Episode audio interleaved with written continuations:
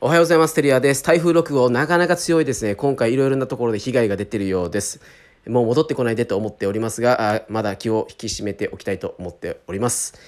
はい。まあ、昨日停電がもう回復して朝9時ぐらいからあの停電が治ったので仕事をして、え内地の方と打ち合わせなどしてるんですけども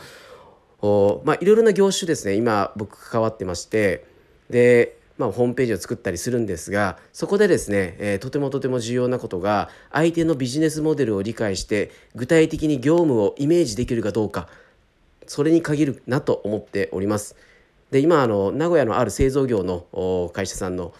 こうサイトのリニューアルであったりとかあのマーケティングの戦略を一緒に考えてるんですけどもその会社のですねビジネスモデルを理解しないとですね全くわからないと。でただネットで検索するだけじゃなくて実際に足を運んで現場を見てその製造過程であったりとかその機械であったりとか職人さんであったりとかっていうものを